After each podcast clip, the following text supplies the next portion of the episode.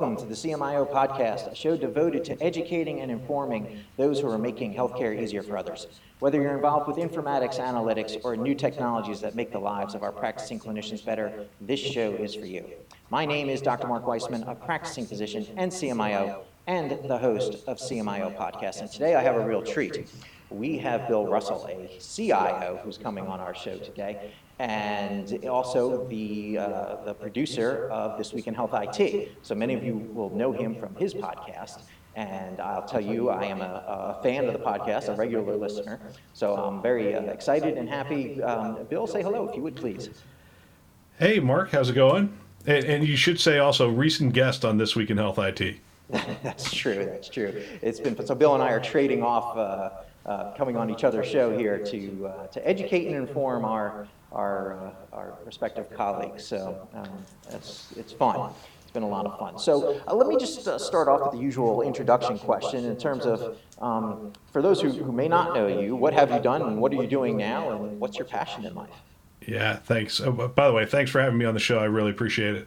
Uh, you know, relevant for this discussion, I was the C I O for Saint Joseph's Health in uh, Southern California, which was a six point five billion dollars health system, sixteen hospitals.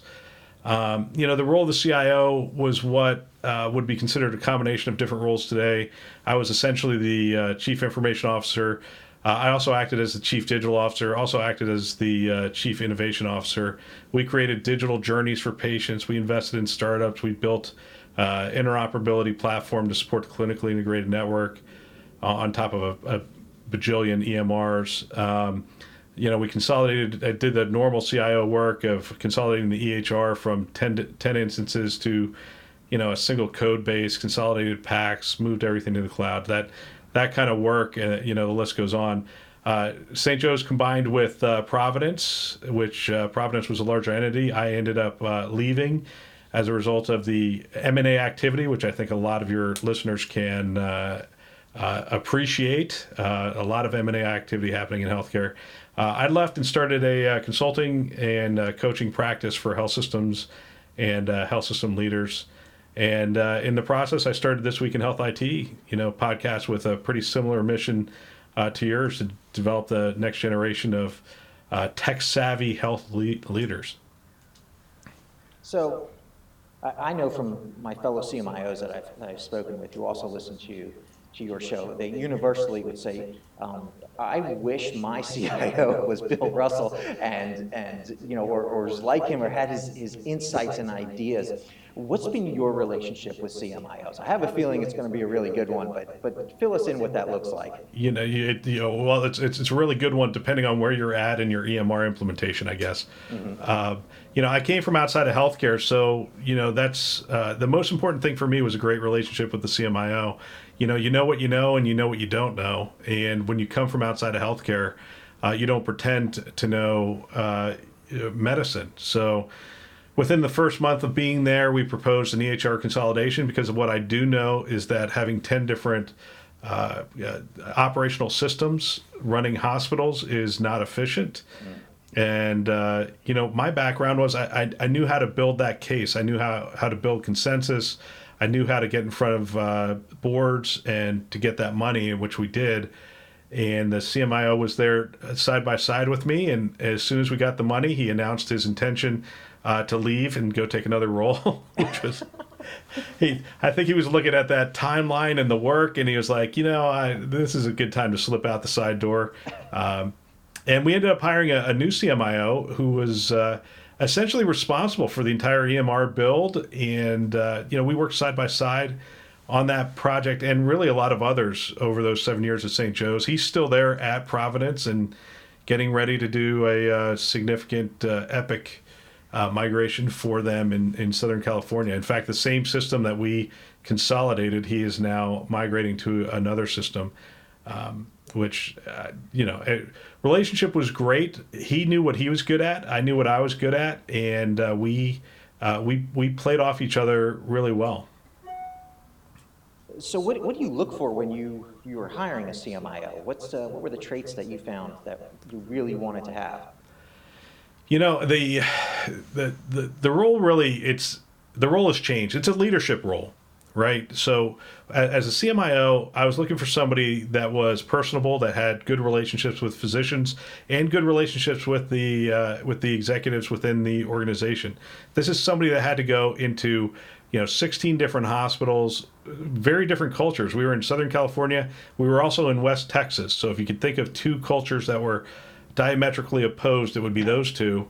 And uh, and and so this person had to go into different cultures and then get buy-in. As you know, adoption is is is a challenge, and so it had to be somebody that could that could build a case, that was uh, eloquent, that was empathetic. Uh, they could build consensus. Um, they understood the value of education. Uh, they also, um, you, you know, it's it's interesting, as we were doing the E M R implementation, there's there the worst day of your satisfaction will be the first day of your E M R implementation. There's there's very few ways that you can come out on that first day with like a ninety percent approval rating.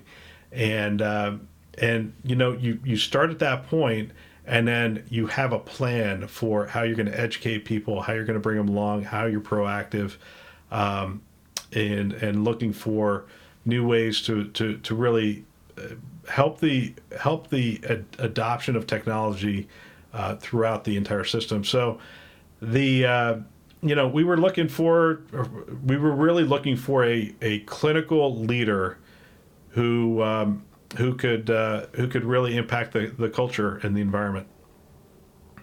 So I'm gonna I'm gonna pick your brain just a little bit more in terms of that tactical versus strategic leader.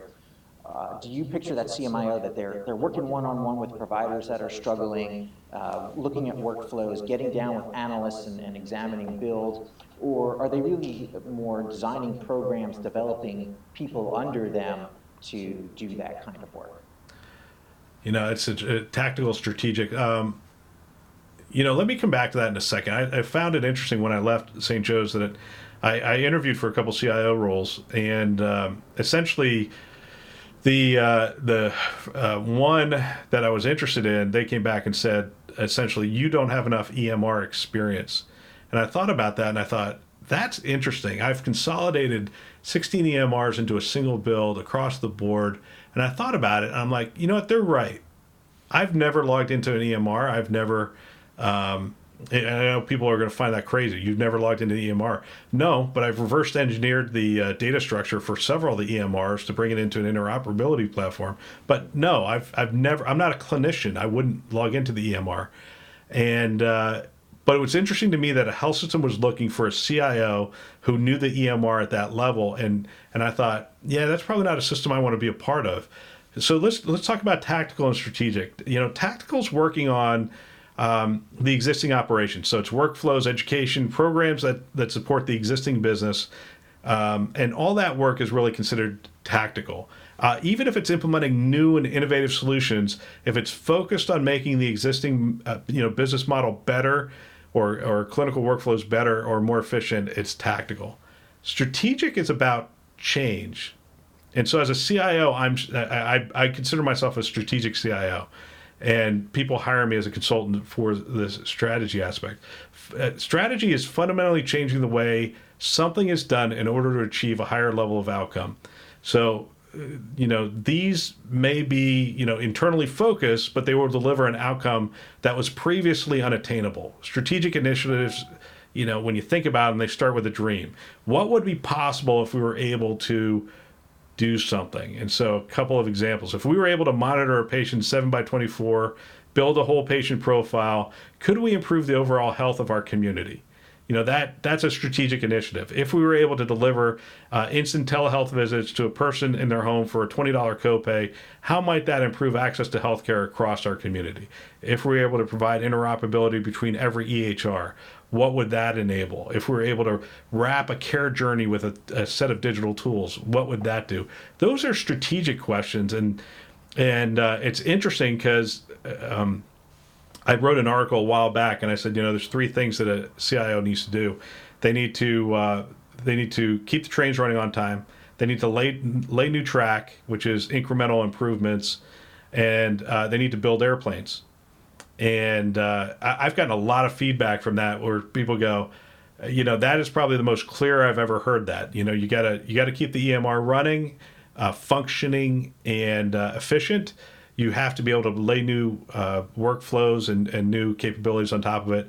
And then you have to just be working on the innovation side, because our industry is changing.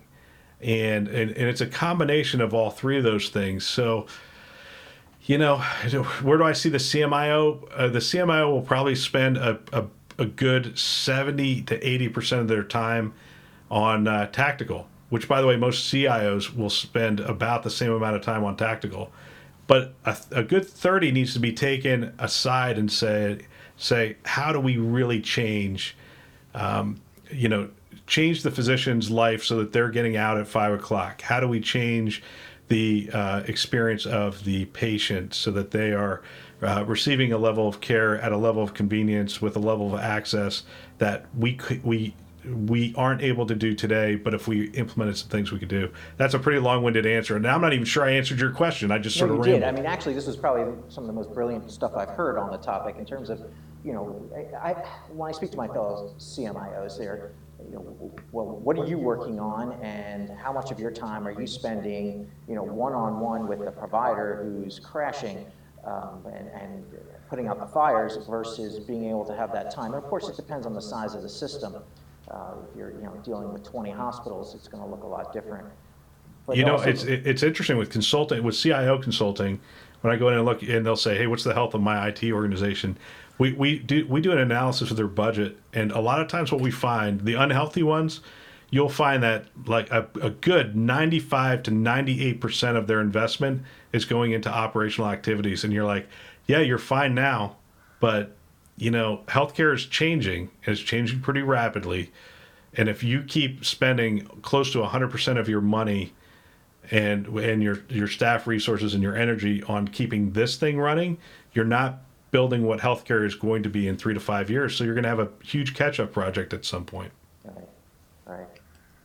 All right. Um, have you had any experience with uh, building the governance around provider uh, E M R pieces in terms of um, either the larger uh, projects about, hey, you know, starting the, the E M R, or even more, you know, okay, do we adopt this module? Are we going to go with, I don't know, Cupid or something if you're dealing with an Epic shop, or, you know, dealing with those, some of those governance decisions? What's been your experience? You know, it's, it's um, you know, I relied very heavily uh, for, for, the, for that specific project, for an E H R project or a clinical project, I rely pretty heavily on the, uh, on the C M I O. You know, we did, during the build, we did an S B A R process, which was really effective. Uh, we kept the layers pretty, pretty um, uh, small in terms of the decision making, but the ability for people to speak into the build was pretty vast. I mean, they, you could have an S B A R generated pretty much from anywhere within the organization if they were looking at a workflow and saying, hey, this isn't going to work.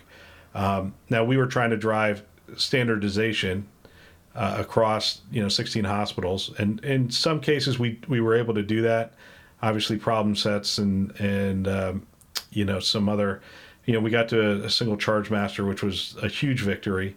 Uh, we, we did not get to a single formulary. That was, uh, we ended up with regional formularies, uh, was the best we could do.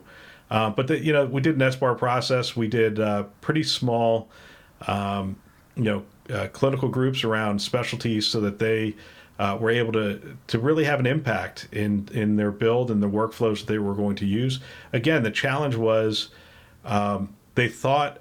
They thought like a hospital, and then we tried to get them to think like a region, and then we tried to get them to think like a system, and uh, we had various levels of success along the ways of getting our uh, physicians to really even, in some cases, even care that they were in a region or even care that they were in a system.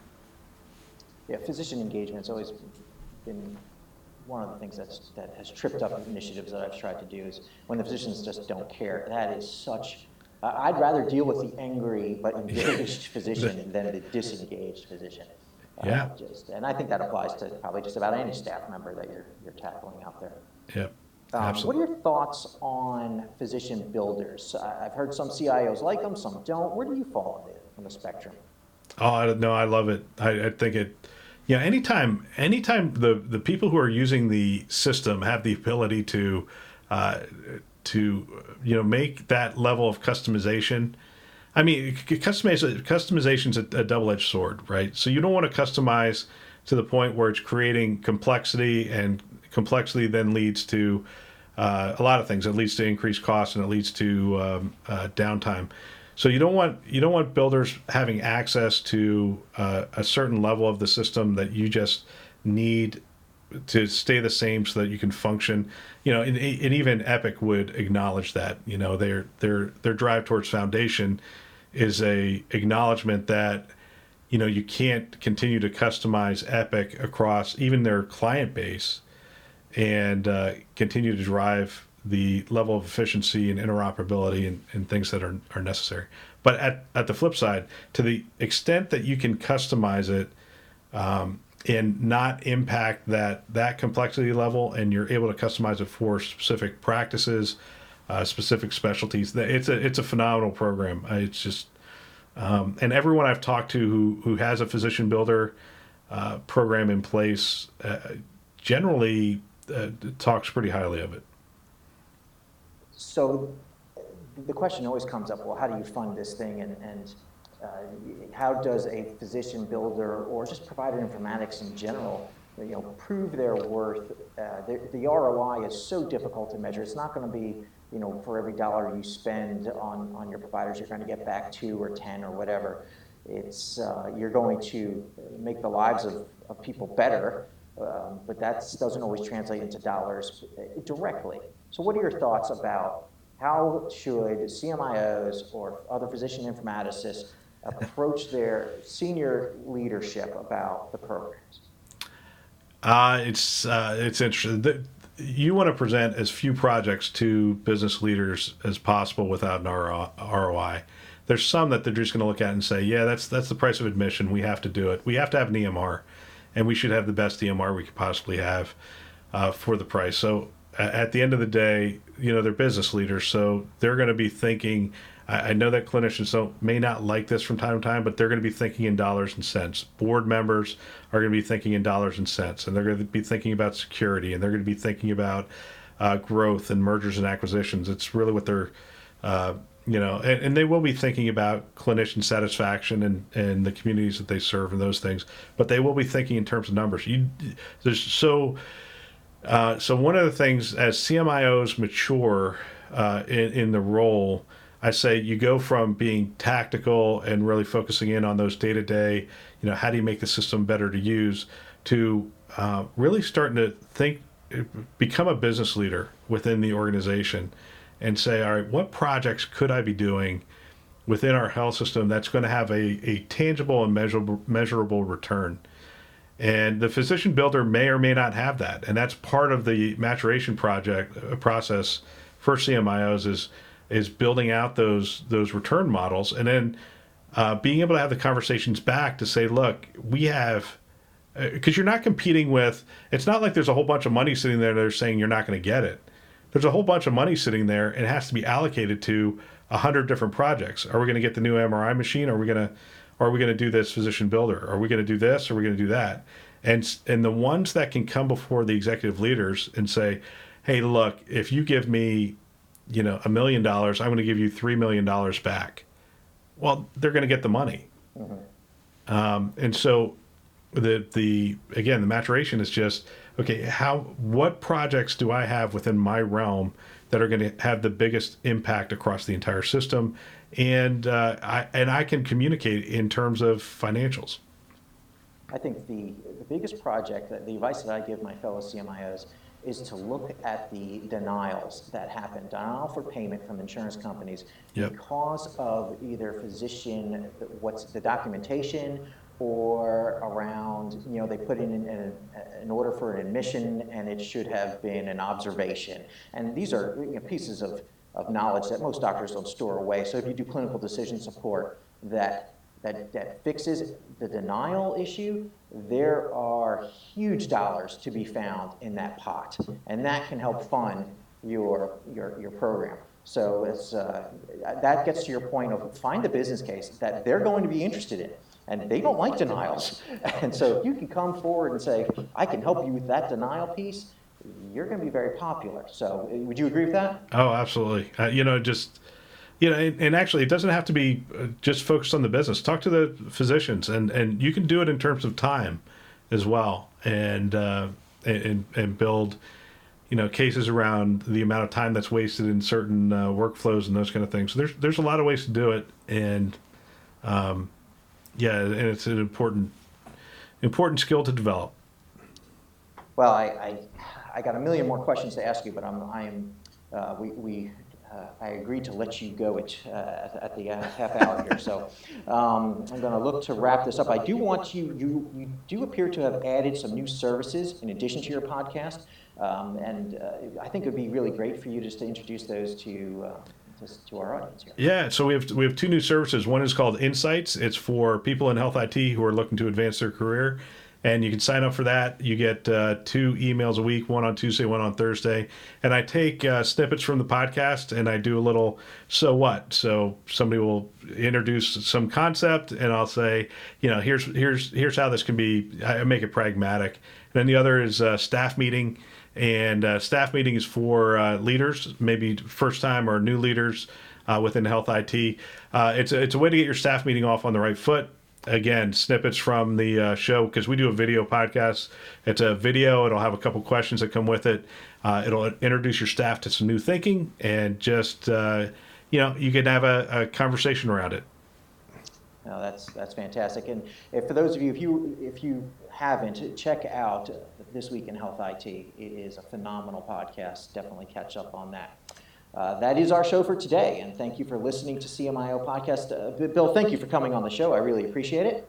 Well, thank you. Thank you for the kind words about the show as well. I appreciate it. Absolutely. Well, I've been your host, Doctor Mark Weissman. You can reach out to me on LinkedIn or email me at c m i o podcast at gmail dot com. Some of your ideas for shows, guests you'd like to hear from, general feedback, or just to connect. And I look forward to bringing you our next episode.